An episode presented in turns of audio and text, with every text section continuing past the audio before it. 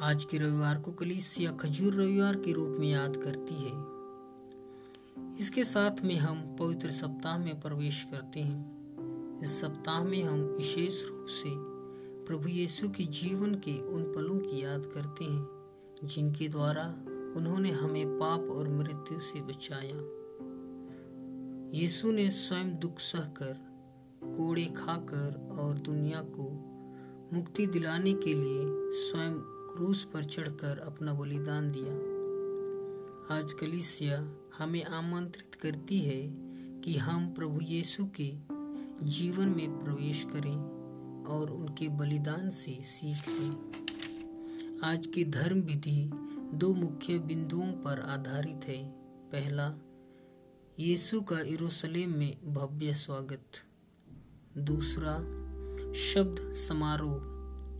जिसमें हम प्रभु यीशु के अंतिम ब्यालु, उनकी दुख, पीड़ा, मृत्यु एवं पुनरुत्थान की याद करते हैं एवं उन पर मनन चिंतन करते हैं।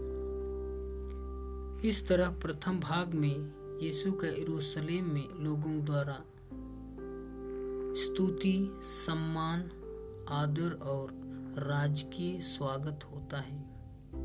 तथा वहीं दूसरी ओर यीशु के शिष्यों द्वारा यीशु को त्यागना, उन्हें तिरस्कृत करना, उन्हें अपमानित करना, घोर पीड़ा और मृत्यु के विषय में सुनते हैं।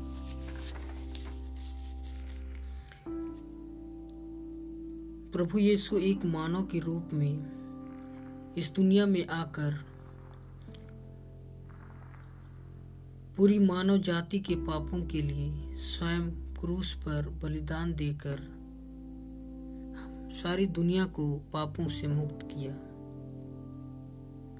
इस बलिदान से यीशु का अनंत प्रेम साफ़ तौर पर झलकती है, क्योंकि ख्रिस्तीय धर्म का मूल आधार प्रेम है। यीशु पूरी मानव जाति को इतना प्यार किया कि वह अपने इकलौते पुत्र को अर्पित कर दिया। प्रेम शब्द मानवीय जीवन में तभी खरी उतरती है, जब हम उसे अर्थपूर्ण ढंग से अपने जीवन द्वारा औरों को देते हैं और बांटते हैं। आमीन।